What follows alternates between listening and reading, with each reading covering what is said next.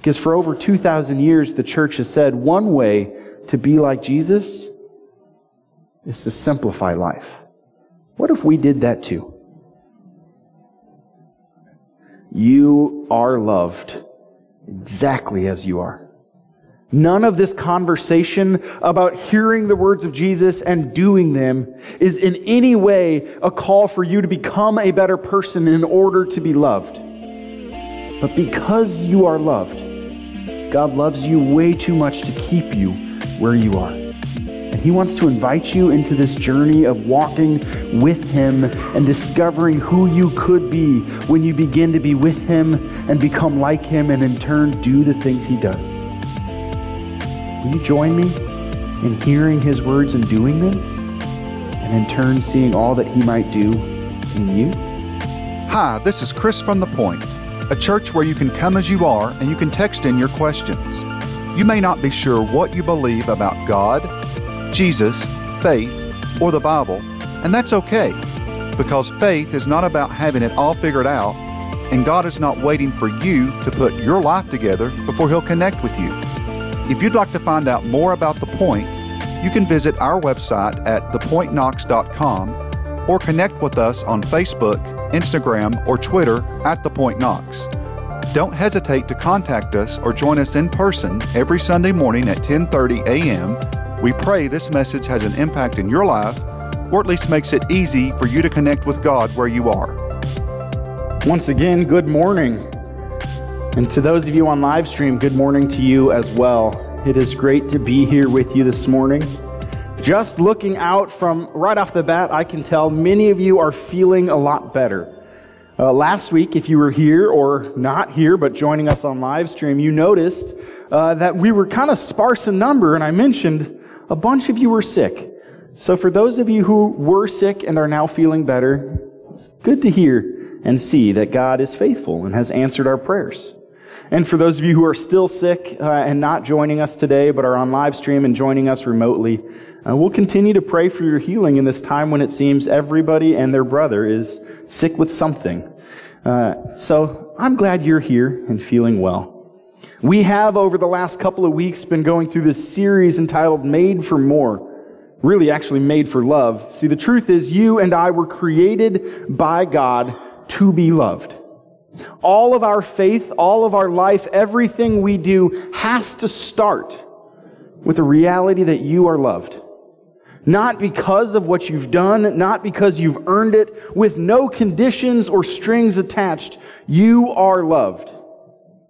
If you don't know that, if that's not yet your reality, you need to hear that over and over and over again. You were made to be loved. And only from that place of being loved are you in turn made to love others. Only from that place of an identity that's secure, not in what other people think of you, not in what you can accomplish or how you can succeed, not in any work of your own. That identity given to you by a God who created you and loves you. Only from that place can we truly and rightly love others. But oftentimes in our sinfulness and in our brokenness, we begin to love the wrong things in response.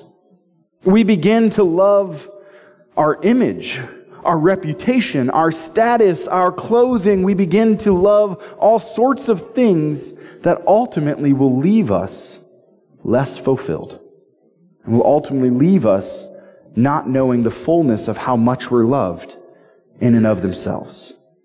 And so if we were made for love and made to love others, and yet sometimes our love is oriented in the wrong direction, how do we reorient our love to be correct? There's a temptation to believe that we reorient our love by thinking things differently. Right? So imagine it's the start of the year and you want to change your year. So this is the year you're going to eat healthy. And not only are you going to eat healthy, you're going to exercise more, and you're going to become a healthier person this year. You can read every textbook about eating healthy. And not only that, you can, you can imitate others and look to people who eat healthy and say, I, I want exactly what you have. But the truth is, no, no, no matter how much you think about changing, The right knowledge rarely ever changes somebody.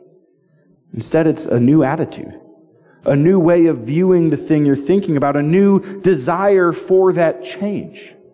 Last week we talked about if you want to become somebody different, you need to find somebody who is already different. You need to look to somebody who you, when you look at them, you say, I want to be more like them. I want to spend more time with them so I can learn to imitate them. In fact, several years ago, I wanted to lose weight and I wanted to get healthy, and I was going to the gym regularly and not making any progress, so I decided I was going to start paying for a personal trainer. Anybody ever pay for a personal trainer? Anybody ever pay for a personal trainer and show up and your personal trainer is more overweight and out of shape than you? If that were the case, would you come back the second week or the second meeting? Probably not. See, when you're looking to become like somebody, you want somebody that you see in them characteristics and qualities and traits. It's like, if only I imitate them, I'll become like them. I learned pretty quickly on with my trainer that she was really, really strong. Like, I think even though she weighed 150 pounds less than me, she was probably stronger than me in every category. And it was really impressive when she would demonstrate the workouts I was supposed to be doing, how she'd demonstrate them and they looked so effortless. And I thought, this won't be too bad. I can do this. You ever paid for that personal trainer and regretted it afterwards? I could not do the things she was asking of me. The things that looked so simple were absolutely brutal and painful. So I stopped going to a personal trainer and it didn't work. I don't know why. I thought maybe if I just, you know, learned the right things from her, now I know how I should work out. When I go to the gym, I'll work out correctly and it'll help. But the problem is, knowing the things she taught me didn't change my motivation to go to the gym. And it didn't change my desire to be in that place. And I still didn't want to hurt the way she made me hurt. And so when I went to the gym, I would do a little bit but not quite enough to hurt as much as she made me hurt. And I just never saw the success I wanted. Recently, I've been going to physical therapy for a problem with my foot that happened when I was hiking earlier this year. And the physical therapist, after working on me, then sends me to a trainer who has me work out with a trainer. And the first couple of times I started with the trainer, I was like, this will be awesome, right? I'm going to really get into it and we're going to dive deep. And then they had me doing simple things like stand on this board and just move your foot back and forth. It's like, that's it? Like, don't you want me to put some weight on or something? Or just like stand still and just squat with one leg. And I was like, that can't be too tough. And let me tell you, 25 minutes or 30 minutes doing simple things, and I feel like I had a worse workout as far as intensity than any of the previous couple of years on my own. Because oftentimes when we want to change, we think the only way we can change is significant change, right? So we go to the gym for the first time and we jump right on that machine. We're like, I can definitely do all this weight. And we crank it up way past where we probably should. And we do a little bit and we say, that was good. I feel great. But it's never a healthy amount to actually begin to stretch us or the right things to begin to pull us into a healthy way of being. So as we pursue loving God rightly, and in turn, loving other people rightly, as we identify things that we love that are unhealthy, that maybe are distracting us, we have to identify people we can look to and say, I want to be like you and learn from you. But then there's a step further that is really uncomfortable. It is not enough to look at people you admire and say, I want to learn from you and become like you. You have to go beyond imitation to actually creating new habits, to setting out with a new goal. I'm going to do something different in order to get a different result. I recently read that the number one key to success when you're trying to lose weight is to do it. Like, sounds really profound, right? But no, quite simply, if you want to lose weight, do something every day towards losing weight. That's it. You don't have to go and lift 100 pounds. You don't have to go and run 10 miles. You don't have to push yourself really hard. You just have to do something. Because the truth is, most of the time when we desire to sit on the couch because it's cold outside, There's nothing to gain by saying, I'll wait until I'm motivated to go for a walk. Instead, it's in that place of pain when we really don't want to, when we know our breath is going to hurt because it's cold outside, when we know that it's dark and we're tired and we could just justify waiting until tomorrow. It's in that place of no motivation. When we do something anyway, we begin to create in us a new desire and a new motivation. In a uh, counterintuitive sort of way, if you were to just go for a walk every day, eventually you would begin looking forward to going for a walk. If you were to begin running every day a little bit, eventually you will enjoy at least a little bit of running. If you begin to eat salads at lunch instead of Taco Bell, yeah, you probably will never enjoy the salad. However, you will change. When you couple imitating somebody with doing something new, you will become a new person. So, what are the things you and I need to begin doing in order to become the people God made us to be? What are the habits and the practices we need to pick up and take up even when they, we don't want to, and when they're difficult, and when they stretch us beyond our comfort, even when they feel way too simple for the level we think we're at? What are the habits that create in us a new way of being. Well, today we're going to look at Matthew chapter 7 and the words of Jesus and his encouragement to his people. See, in Matthew 5 and 6, and even the first part of 7, this is Jesus' first recorded sermon in the Gospel of Matthew. It only happens a couple of times. Most of his teaching happens as he's going. Most of the things he teaches his disciples, those people who follow after him to become like him, most of the things happen while he's on the way between one place and another. But a couple times he sits down and begins to teach. And these are the things he teaches. Here in chapters 5 and 6, he teaches about what does it look like to live in his kingdom. If he is a king who reigns and rules, if he's over all things, how do we experience this kingdom in our day to day life? How do we look to a broken and sinful world and see Jesus in the midst of it? And he talks about our habits of lust. He talks about our habits of anger. He talks about divorce and fasting, all these things that can separate us and cause us to love the wrong things. He talks about prayer and giving to the needy and doing so from a place that's not seeking public approval, but simply doing what's right. And then he concludes his sermon with three big warnings. And his warnings are this. First, he says, Look, a tree will bear good fruit. How do you know what kind of tree it is? Based on the kind of fruit it bears. If you plant an apple tree and it starts to produce pears, you probably did not plant an apple tree. And if you were wanting apples, those pears, though they may be delicious, are not going to make a very good apple pie because you planted the wrong tree. He says, How do you know if somebody is walking in this new way of life? By the fruit that comes out of them. By the things their life begins to produce, you'll know are you walking in the right path? This is true if you're seeking to lose weight or if you're seeking to learn piano. How do you get better at piano? Blake here, who plays for us often, I don't know if he's self taught or not, but I know he's smart enough he could be self taught. And if Blake were self taught, I imagine he probably sat down and he looked at some books and he watched some videos and then he said, okay, I'm ready, let's go. No, he sat down after watching those videos and looking at those books and began to do it over and over and over again. And oftentimes did it wrong. But the fruit of that labor, that consistency created his ability to do it now almost second nature without thinking too much about it. Jesus, his first warning is, what fruit are you bearing in your life? If it's not the fruit you want to see, maybe the things you're doing are not the most healthy. If you're still getting really angry at the people who cut you off in traffic, maybe you need to change how you address your anger or the way you live before they cut you off. Then he gives us next warning, and he talks about how not everybody who says, Hey, Jesus, look at all the stuff we did, will actually be somebody who's with Jesus. See, it's important to note here in this little warning that is not about what we do.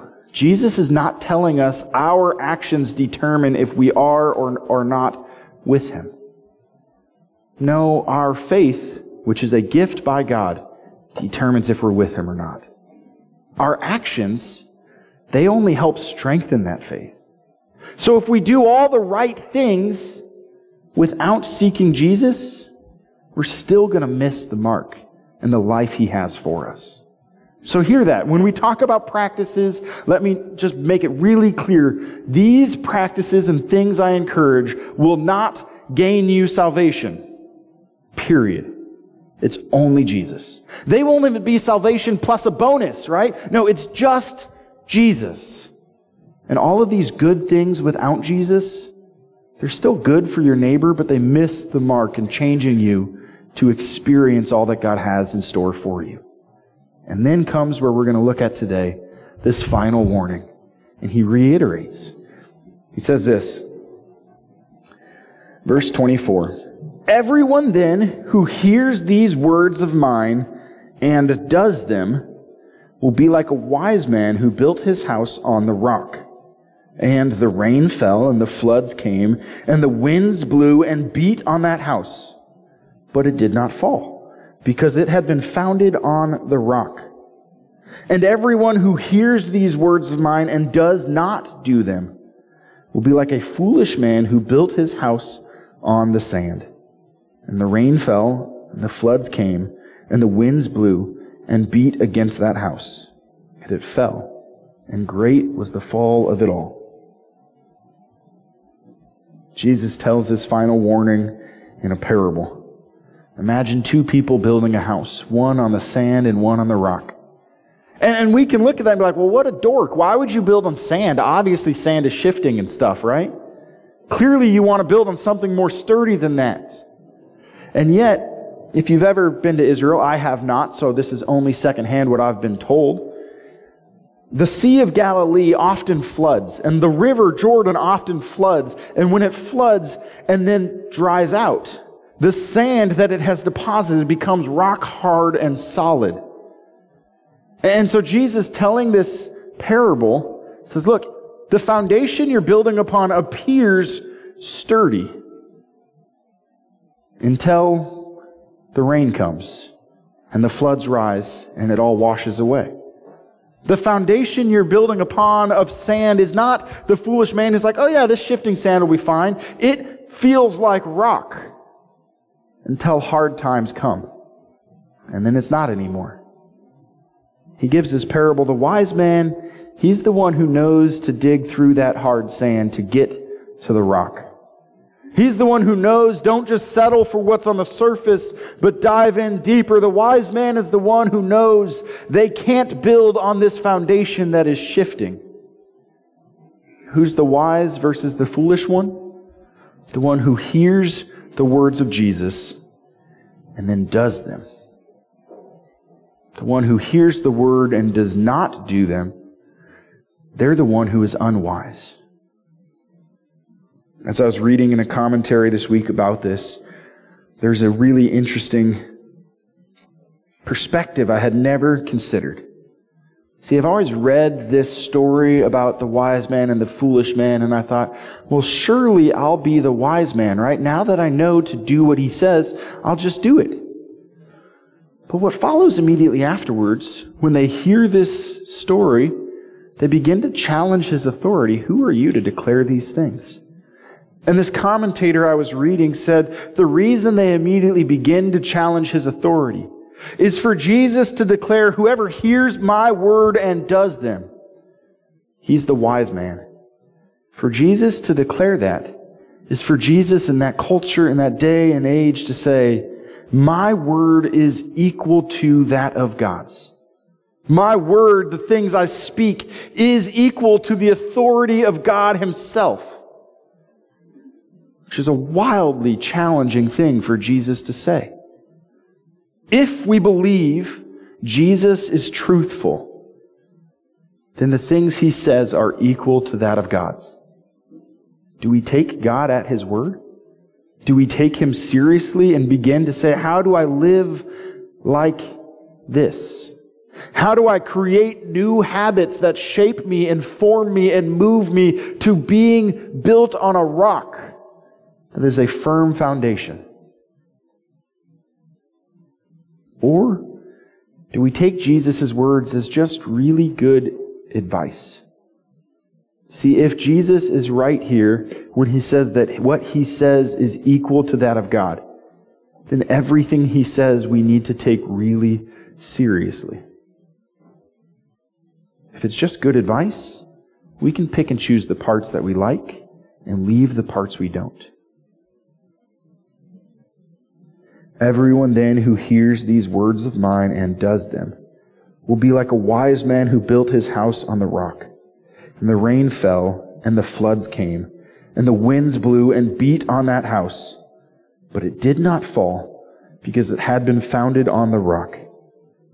And everyone who hears these words of mine and does not do them will be like a foolish man who built his house on the sand. And the rain fell, and the floods came, and the winds blew and beat against that house, and it fell, and great was the fall of it.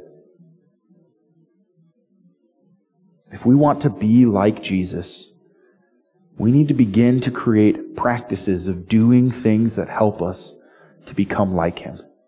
We need to begin to say, what are the little things that feel insignificant that may change everything? How many of you want to be morning people and you're not? I love the idea of being a morning person and I love staying up super late. It's great. If I want to become a morning person, I have to choose to go to bed earlier. It's that simple. I will never become a morning person if I keep staying up until midnight. That's simple. Likewise, I will never lose weight if I also choose to eat every cookie that's put in front of me. And my wife made cookies yesterday and didn't like them, which means I'm stuck eating them all. It's tough. I will never be somebody other than who I am right now if I keep doing what I've always done. So you want to find more peace? Create habits of things that are more peaceful, like creating space in your schedule to simply stop and rest. This last fall, we talked about a practice of silence and solitude. How if we take intentional time every day to simply sit in silence alone with ourselves and God, we can begin to find a peace inside of us that we didn't have before. If you want to begin to be a different person, do different things. That practice of silence and solitude, it was a wonderful time. We learned about it. And how many of you are still practicing it religiously, like on a regular basis? I didn't think so. Myself included. See, it's really easy to get caught up in things for a moment, in fads that are great right now, and to forget to make long-term habits. And the only way we make long-term habits is by coming back to things we've tried again new. You don't want to go for a run or go for a walk, but you get off the couch and you do it anyway. You don't want to spend time in the Word because Facebook is drawing you in but you turn it off anyway and spend some time with Jesus. You don't want to be angry at the cars cutting you off. So maybe when those words slip out of your mouth that are very anger filled, you follow them up with a confession God, I continue to sin. Forgive me, renew me, lead me, that I may walk in your ways and delight in your will. See, that prayer we pray is not just a thing we say. It can actually change us throughout the day if it becomes a part of us. Hey, God, I keep sinning, but you can change me. Will you forgive me now? And then the next time somebody cuts you off in traffic, maybe that will come to your mind before you say those angry words. Say, God, I want to say some really terrible things right now. Hold me back. Create new habits together with people who are already living the life you want to live.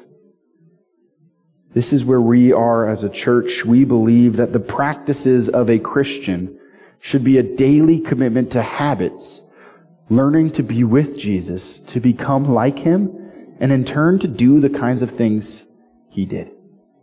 In the book of James, uh, there's this really strong warning from Jesus' brother that says faith without works is dead.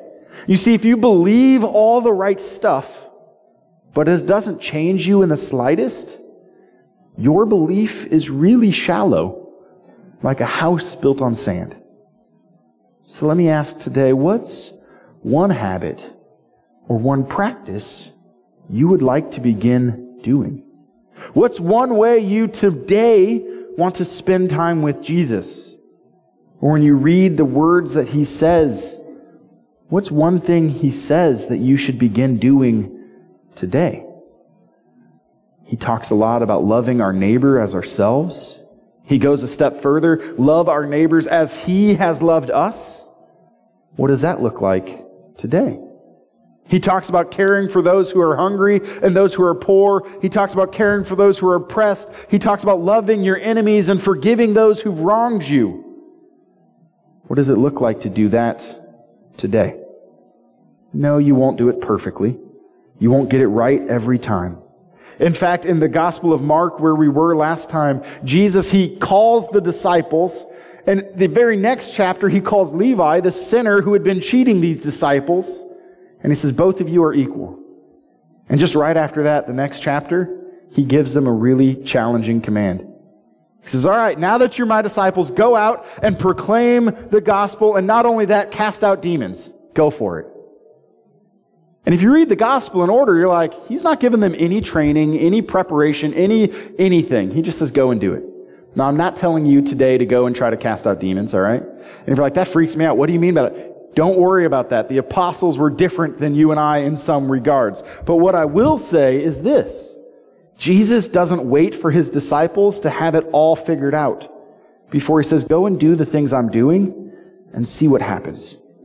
See, when we begin to do what Jesus does, whether that's loving our enemy or forgiving those who've wronged us or serving somebody who doesn't deserve it, when we begin to do these things, it will change us and teach us how to be more like Him. Beginning next week, we're going to be starting a seven week series as a church about the practice of simplicity. Imagine simplifying your life each and every day a little bit more. Eliminating things from your schedule, eliminating things from your desire, what things you focus your energy on. Imagine becoming a more simple person. And I don't mean simple as in like ignorant or naive, but simple as in intentionally choosing to say no to some things so that you're free to say yes to others. What does that look like for you?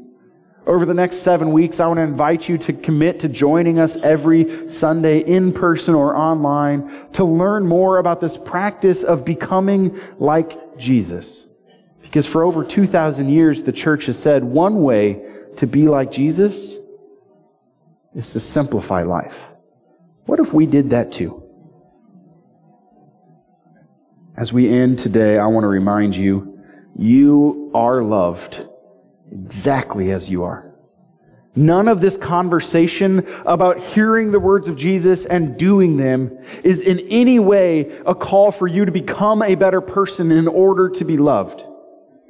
But because you are loved, God loves you way too much to keep you where you are. And He wants to invite you into this journey of walking with Him and discovering who you could be when you begin to be with Him and become like Him and in turn do the things He does. Will you join me in hearing His words and doing them? And in turn seeing all that He might do in you? Will you pray with me today? Heavenly Father, we thank you that you have invited us into this journey to look at people who are walking with you and say, let's become like them.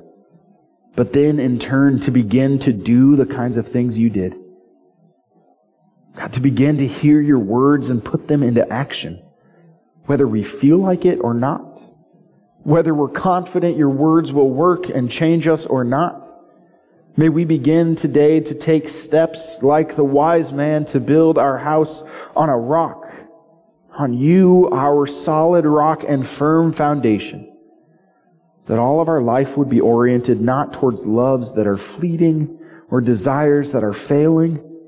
God, that everything in us would be aimed at you, the one who loves unconditionally, who gives unconditionally, who in turn transforms our lives wholly. And may we become your children. in everything we do, may it be for your glory. In Jesus' name we pray. Amen.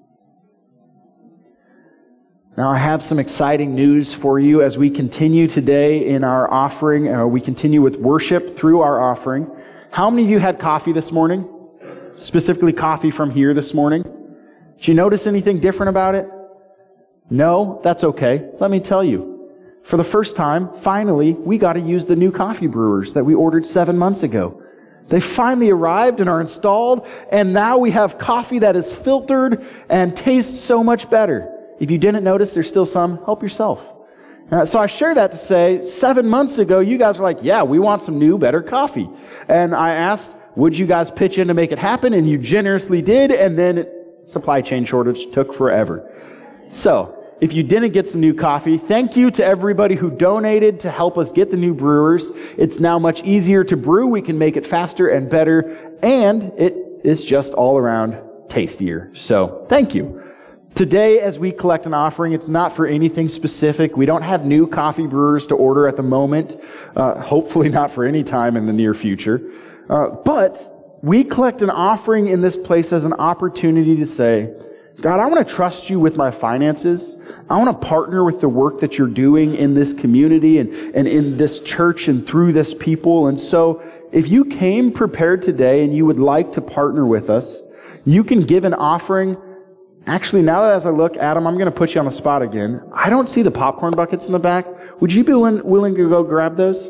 Cool. So Adam's going to go grab our popcorn buckets. If you prefer physical cash or check, you can give an offering in those buckets as you leave. If you filled out one of those physical connect cards, you can put that in the bucket as well. And if you came prepared to give online, if that's your preferred method, you could give at thepointknox.com by clicking the little teal button in the bottom corner. However you give and whatever you give, know this. It is not to get God's love, but simply because you already have it.